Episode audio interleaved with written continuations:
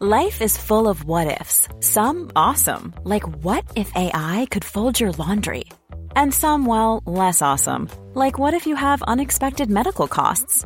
United Healthcare can help get you covered with Health Protector Guard fixed indemnity insurance plans. They supplement your primary plan to help you manage out of pocket costs. No deductibles, no enrollment periods, and especially no more what ifs. Visit uh1.com to find the Health Protector Guard plan for you.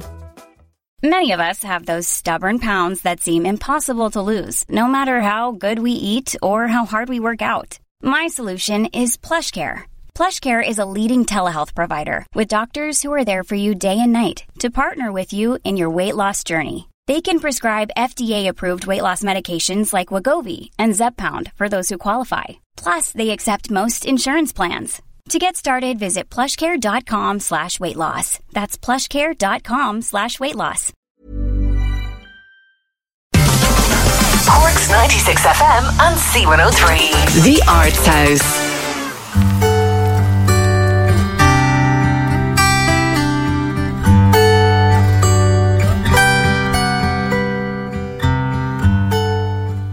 Once upon a time, long, long ago, back in the beginning of the last century, there was a young, innocent looking princess who had her portrait taken. But time moves on. and Time is ticking. But first, a word from our sponsor. It's time for the Longines Chronoscope, a television journal of the vital issues of the hour. A presentation of the Longines Wittnauer Watch Company, maker of Longines, the world's most honored watch, and Wittnauer, distinguished companion to the world-honored Longines. So bear with me, and to help us untangle the mystery of this week's Work of the Week, here's Assistant Curator Michael Waldron.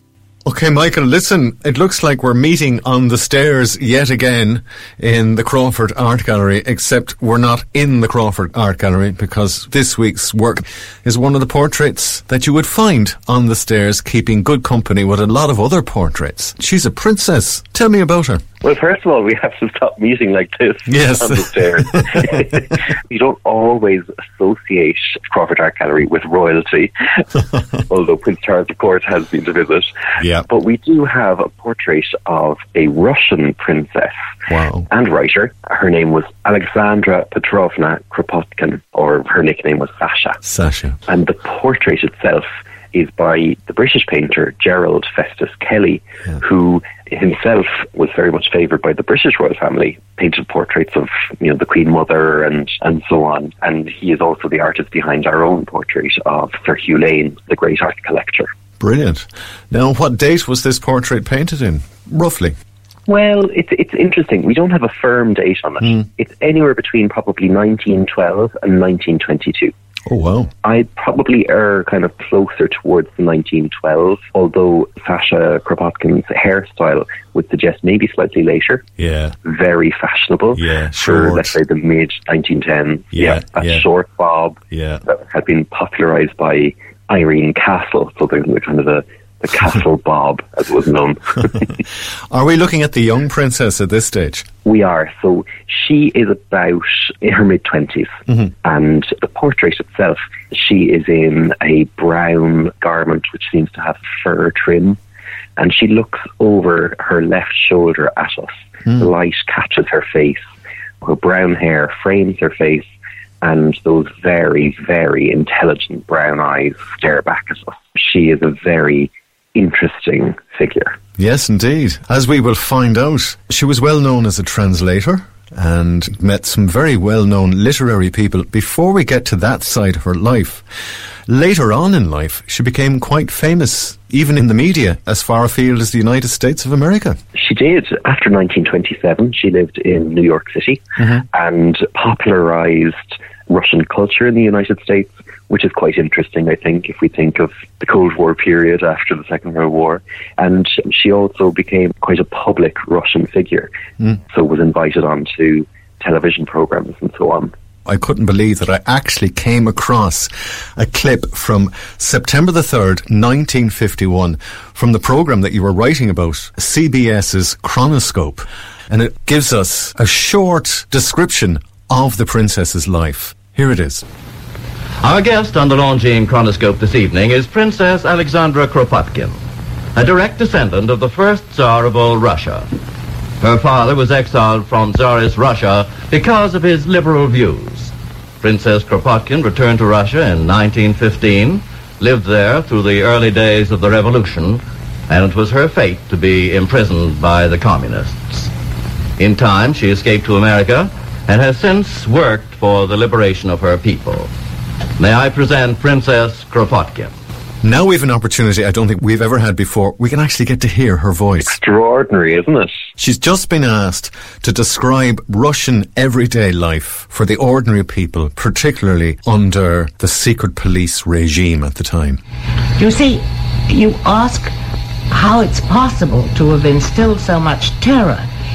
First of all, there is incredible poverty and so much difficulty and energy goes into every little thing that people need for everyday life. Secondly, there's a, uh, a horrible system of spying on one another, which the communists have managed to develop. That's a refinement. That's a, a moral refinement. leprosy. I see. And that's something that's new in the police system. Oh yes, there was, there were people who denounced others and who uh, spied, but not like it is now. There you are. And she doesn't suffer fools gladly. No, she doesn't. She knows her mind. Hmm. I think you can gain from her that sense of that she is listening to what's being said and she'll hmm. challenge Yeah. an untruth, which I suppose we're we're quite used to in these days of, you know, hearing the fake news, let's say. but she challenges it. She speaks her mind, she Yep. puts forward her perspective, and she puts forward her knowledge. She certainly traded somewhat on that. She even wrote a cookbook called How to Cook and Eat in Russian in 1947. Quite interesting how we might see her as an authority figure. Well, I'll tell you one thing she was an authority on. She was a great translator. I mean, she translated some of the great Russian masterpieces and even some of the works and plays of Irish playwrights like George Bernard Shaw. She knew George Bernard Shaw through her father, Wow. who was a scientist and an anarchist, Peter Kropotkin. But it's through her father that she became to know George Bernard Shaw because they were both socialists.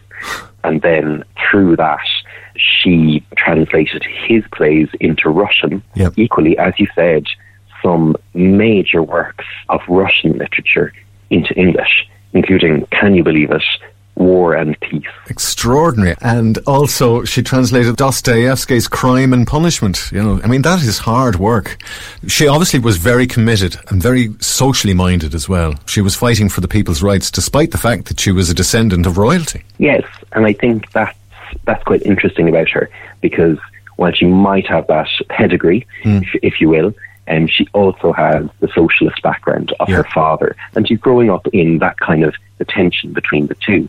I don't think she was any fan of communist Russia, but certainly had very specific political views that weren't czarist either, more about people and their well-being. Perhaps she saw herself not only as a translator, but maybe as an interpreter Yeah. of something that seemed quite mysterious to the outside world, mm. which was Russian culture and Russian identity. Do you have any gossip about her? well, I suppose what's quite interesting, and I suppose it's just again about the web of connections in in London, because that's where she was born. She was born in, in Bromley, south of London, in 1887, growing up there, and she, she spent the revolutionary period in Russia, so 1917 until the death of her father. But as a married woman, she conducted an affair with W. Somerset Maugham, who was the great friend of Gerald Festus Kelly, who painted the portrait. What's really interesting about him is that he was not only a writer, but a spy as well. So these are high times, and these are people who are very, very engaged in in the world. Do you know what? This would make a great series for television, wouldn't it? Oh, her life, I think, is quite extraordinary, and I, I think it, the different chapters of her life Yeah. are very, very interesting. I think we're very lucky to have a portrait of her in Cork. It seems maybe an unusual subject to have, Yeah. and I think maybe back in 1924 when we bought it, the same year as Sean Keating's Men of the South, by the way. Wow. and we paid fifty pounds more for this one. I think it's because it was by the artist, but I think we're very lucky that someone thought it's a good painting by him.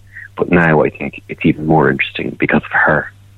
Now, the interesting thing is at the moment, of course, the gallery is closed, but that does not deny anyone access to this week's Work of the Week because you can get it online. Just go to crawfordgallery.ie and look up Work of the Week. And with that, you've written an article about her and her life. But you've thrown in a fun fact for us to finish with this week. Yes, I suppose you know, sometimes it's quite interesting to think about the, the private life of a masterpiece, if you will, stories behind it. And after we purchased it in 1924, we have minutes from committee meetings that discuss the work. And in particular, on Valentine's Day, no less, 1925, there's this little nugget. A design by Miss D. Roberts for a carved frame for the painting Sasha Kropotkin was accepted and prize of one pound, one shilling, and no pennies offered for same was ordered to be paid her. so I don't know who Miss D. Roberts was. Right. I suspect she was a student of the School of Art when it was then in Emmet Place. And probably a competition was run among students to design a frame. And we know that there were certain teachers in the school as well who were accustomed to making objects, particularly in wood and as part of the arts and crafts movement. Michael, thank you yet again. Quite a lot of history, background, and interesting stories behind this week's Work of the Week. A fairly innocent looking girl in her 20s when the portrait was taken, but not as innocent as it seems when you take into account what she did during her extraordinary life and travels and the people she met all over the world in her day. What a life she has lived. And you can get a glimpse of it again just by going to Crawford Gallery's online site for the moment and have a look at the princess, the princess Sasha Kropotkin, as she looks over her shoulder at you, unaware of what is yet to come. Michael, thanks again. Thanks a million, Conor.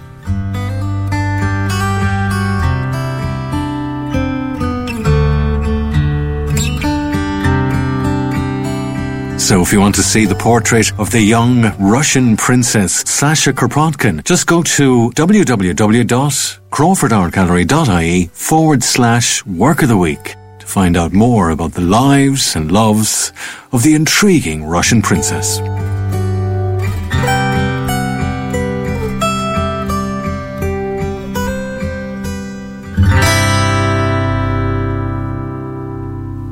You know, I have to say, I love those pieces that Conor and Michael have been doing on a weekly basis, practically since lockdown began, on the works of the week at the Crawford Art Gallery.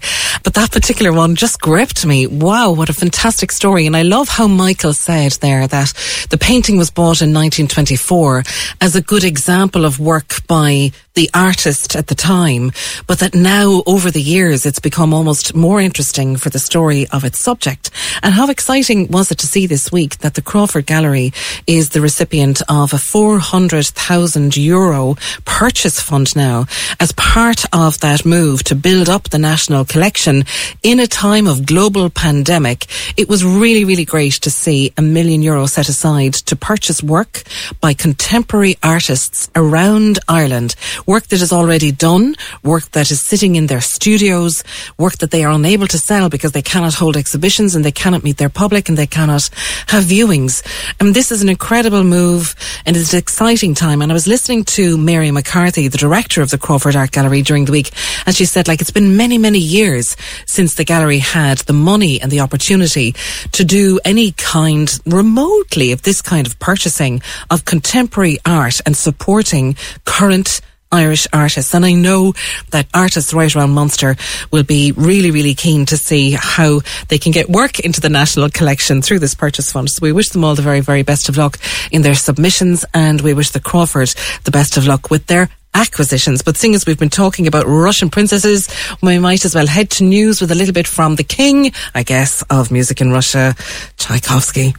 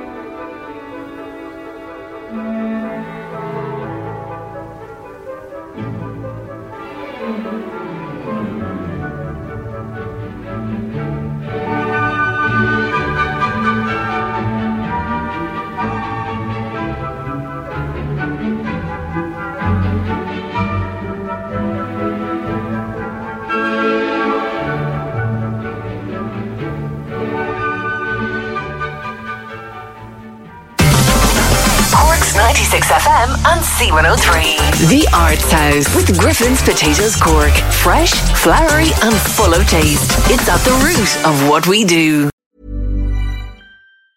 Hi, I'm Daniel, founder of Pretty Litter. Did you know cats tend to hide symptoms of sickness and pain? I learned this the hard way after losing my cat, Gingy. So I created Pretty Litter, a health monitoring litter that helps detect early signs of illness by changing colors, saving you money and potentially your cat's life. Pretty Litter is veterinarian developed, and it's the easiest way to keep tabs on your fur baby's health right at home. Go to prettylitter.com and use code ACAST for 20% off your first order and a free cat toy. Terms and conditions apply. See site for details.